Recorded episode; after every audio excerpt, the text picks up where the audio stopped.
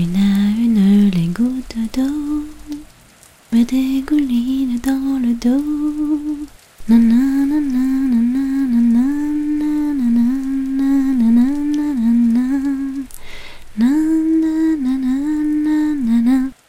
On est en mars, c'est le mois des giboulées et le temps est complètement fou en France en cette période de l'année. Moi j'ai tout le temps cette chanson en tête. Du mois de septembre au mois d'août, faudrait des bottes de caoutchouc pour patauger dans l'agadou.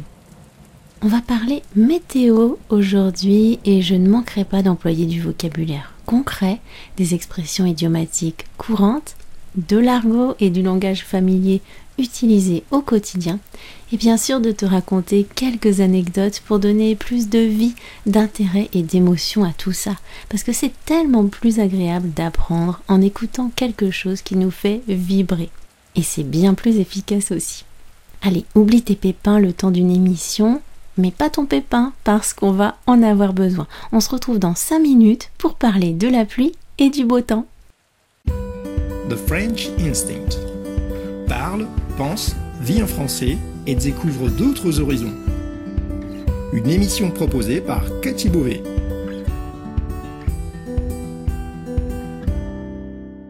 Vous écoutez le podcast The French Instinct, une bulle francophone pour vous immerger dans le français authentique et vous perfectionner tout en vous proposant un moment de détente, de découverte et d'inspiration. Moi c'est Cathy, je suis française, prof de français langue étrangère passionnée par les langues et tout au long de ces émissions, on parlera de la vie de tous les jours, de la langue française, de la France, mais aussi d'autres langues, d'interculturel, d'apprentissage. Bienvenue dans ma bulle.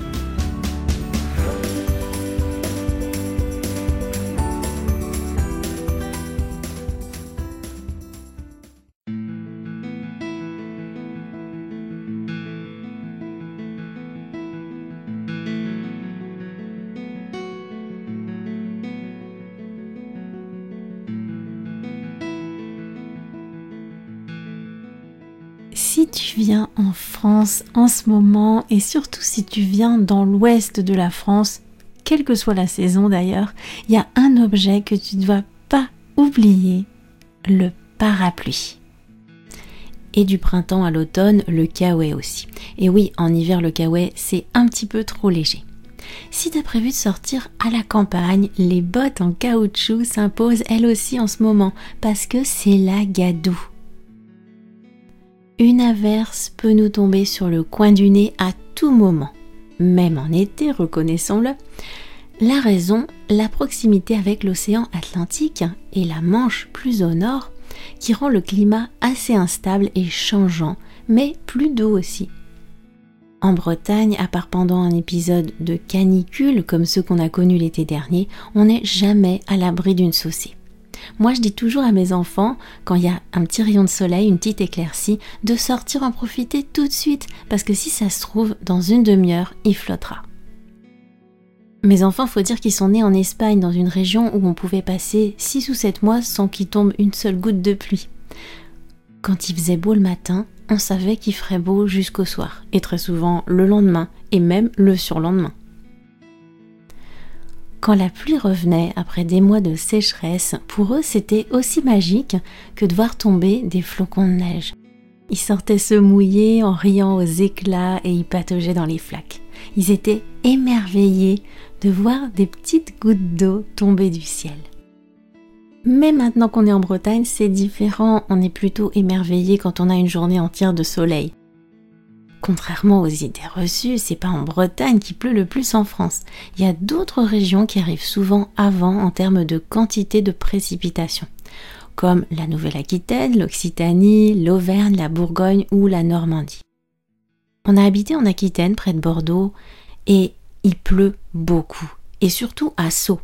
Il peut faire très beau et tout à coup, bam, un gros orage se prépare, il se met à saucer comme vache qui pisse, il pleut des trombes, et puis deux heures après, c'est fini, il fait beau à nouveau. Après la pluie, le beau temps.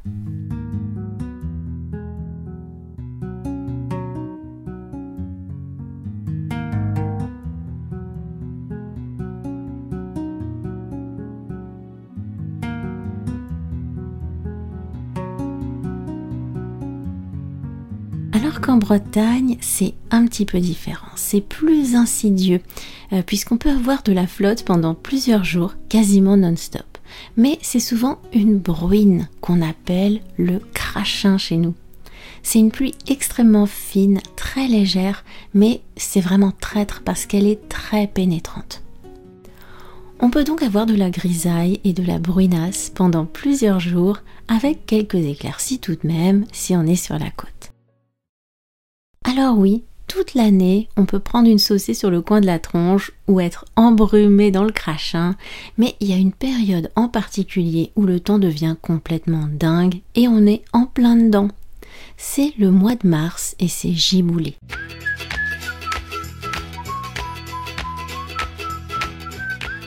Les giboulées de mars, c'est une période d'instabilité où on peut avoir les quatre saisons en une journée et c'est totalement imprévisible. De la flotte, des rafales de vent, de la grêle, de la neige même parfois, du soleil. Il peut faire 15 degrés et le lendemain 5. On peut se mettre en t-shirt au soleil et dix minutes plus tard s'emmitoufler dans son manteau parce qu'on se les gèle. Il fait parfois une de ces tempêtes avec un vent à écorner les bœufs. On peut avoir un brouillard à couper au couteau le matin et à midi déjeuner en plein soleil sur sa terrasse. C'est la folie douce. Et c'est impossible de prévoir quoi que ce soit, donc c'est une période où on s'enrhume facilement, parce que tout à coup on a chaud, donc on se découvre, mais on finit par prendre froid. On a un chaud et froid. Tu vas attraper froid, me disait ma grand-mère, et elle avait raison, souvent j'attrapais froid. Le dicton dit d'ailleurs que même en avril, il ne faut pas se découvrir d'un fil, et qu'en mai, on peut faire ce qui nous plaît. Bon, ça, ça reste à prouver quand même. J'ai eu au cours de ma vie une relation très je t'aime moi non plus avec les parapluies.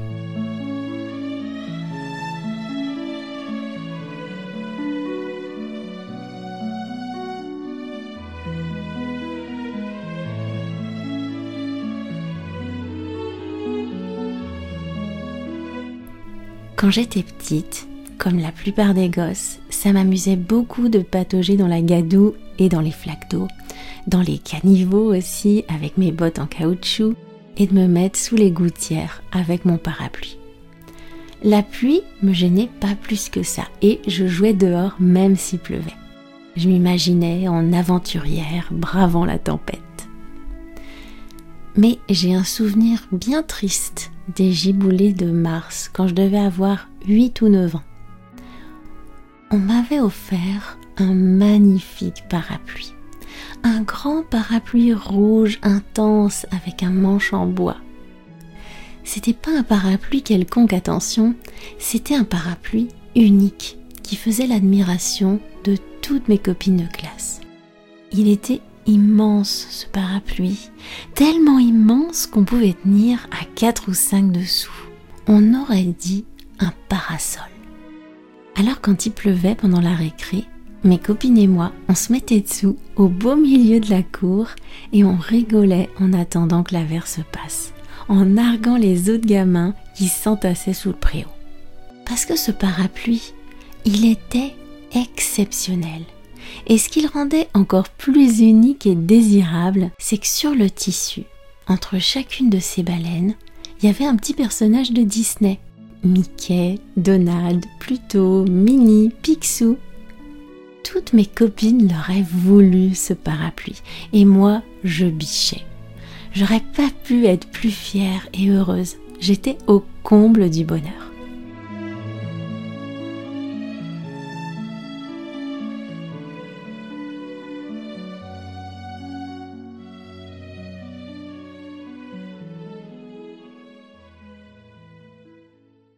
Mais voilà. Un beau jour, en sortant de l'école, alors que tombait une de ces extraordinaires giboulées et que je m'abritais formidablement sous mon splendide parapluie que je tenais à la manière d'une ombrelle, c'était beaucoup plus chic, une redoutable bourrasque tournoyante s'était levée et me l'avait arraché des mains. Il avait fait une dizaine de tonneaux avant que j'arrive à le rattraper en courant à toutes jambes Mais la catastrophe ne s'était pas arrêtée là, puisqu'à mon grand désespoir, je m'étais aperçu que dans sa course folle, plusieurs baleines avaient été tordues. Mon beau parapluie n'était plus qu'un pépin difforme, un vulgaire pébroc qui ne mériterait plus jamais de sortir du placard à balai. Honteuse que j'étais de cette course-poursuite dont avait été témoin, je supposais, toute l'école et qui mit définitivement fin à mes parades sous la pluie.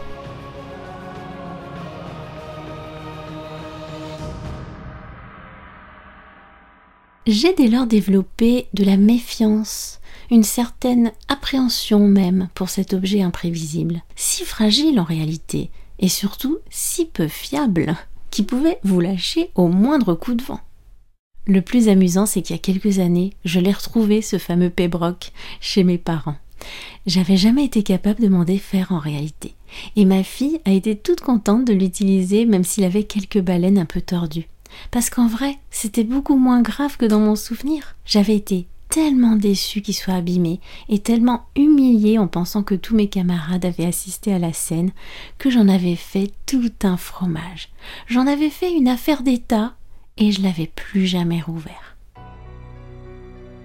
Quelques années plus tard, je rentrais au collège et là je constatais avec effroi que ni le kawaii ni le parapluie n'étaient plus autorisés dans les codes secrets des collégiens ils y étaient bannis, et quand il pleuvait, on était condamné à être trempés si on voulait pas que ce soit les autres qui nous condamnent au peloton d'exécution de l'impopularité. Parce que porter une capuche ou un parapluie, c'était trop la honte.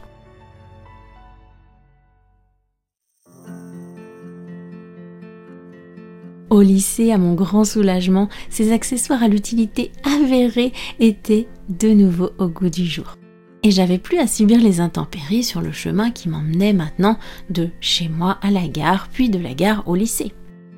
Et puis il y a quelques années, je lui ai trouvé une autre utilité au parapluie quand je suis allée à Cuba. Et oui, là-bas, tout le monde se balade dans la rue avec un parapluie, pas seulement pour se protéger de la pluie, mais aussi du soleil. Je sais pas combien de pépins j'ai égarés au cours de ma vie. Plusieurs dizaines sûrement. Certains oubliés à l'entrée d'un magasin, d'autres sous un banc, dans les transports en commun, chez le médecin ou le dentiste, chez un étudiant. On y pense à la première goutte de pluie pour le laisser tomber à la moindre éclaircie. Le parapluie, plus il prend de place, plus on l'aime. C'est vrai, quand il est grand ouvert, on le serre très fort et on est heureux et soulagé de se blottir dessous bien au sec, à plusieurs parfois. Un petit coin de paradis contre un coin de parapluie. Mais paradoxalement, on le trouve bien encombrant une fois replié et on a tendance à l'oublier. Au bout du compte, on est bien ingrat avec lui quand même. Et toi, quelle est ta relation avec les parapluies? Est-ce que tu en as souvent besoin ou est-ce qu'au contraire tu vis dans un endroit où on peut s'en passer? Et est-ce que les parapluies et les averses évoquent pour toi quelques bons souvenirs, tendres ou amusants? Patauger dans la gadoue, jouer dans les flaques? Ou se faire mouiller pendant une grosse averse J'attends ton retour sur cet épisode.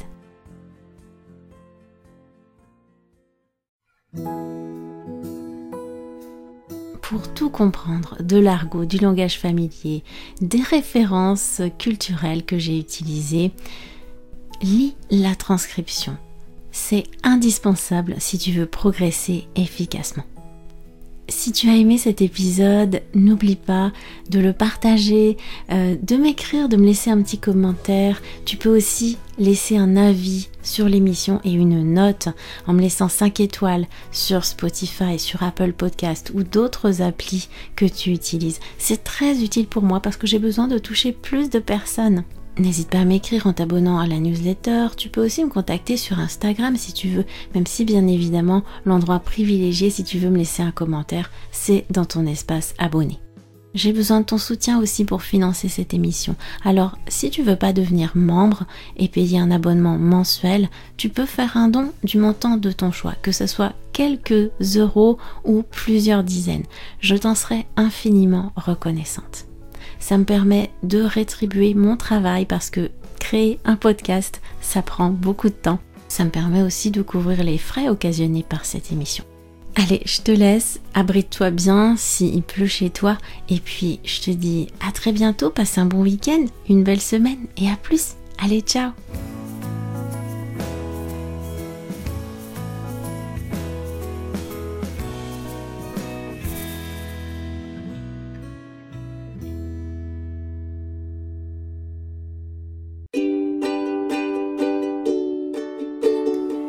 Merci d'avoir écouté cette émission. Si vous voulez discuter de ce qui a été abordé dans cet épisode, accéder à la transcription et me suivre sur les réseaux sociaux, allez sur mon site www.thefrenchinstinct.com. Vous trouverez le lien direct vers cet épisode dans la description du podcast. On se retrouve au prochain épisode pour une nouvelle bulle de français.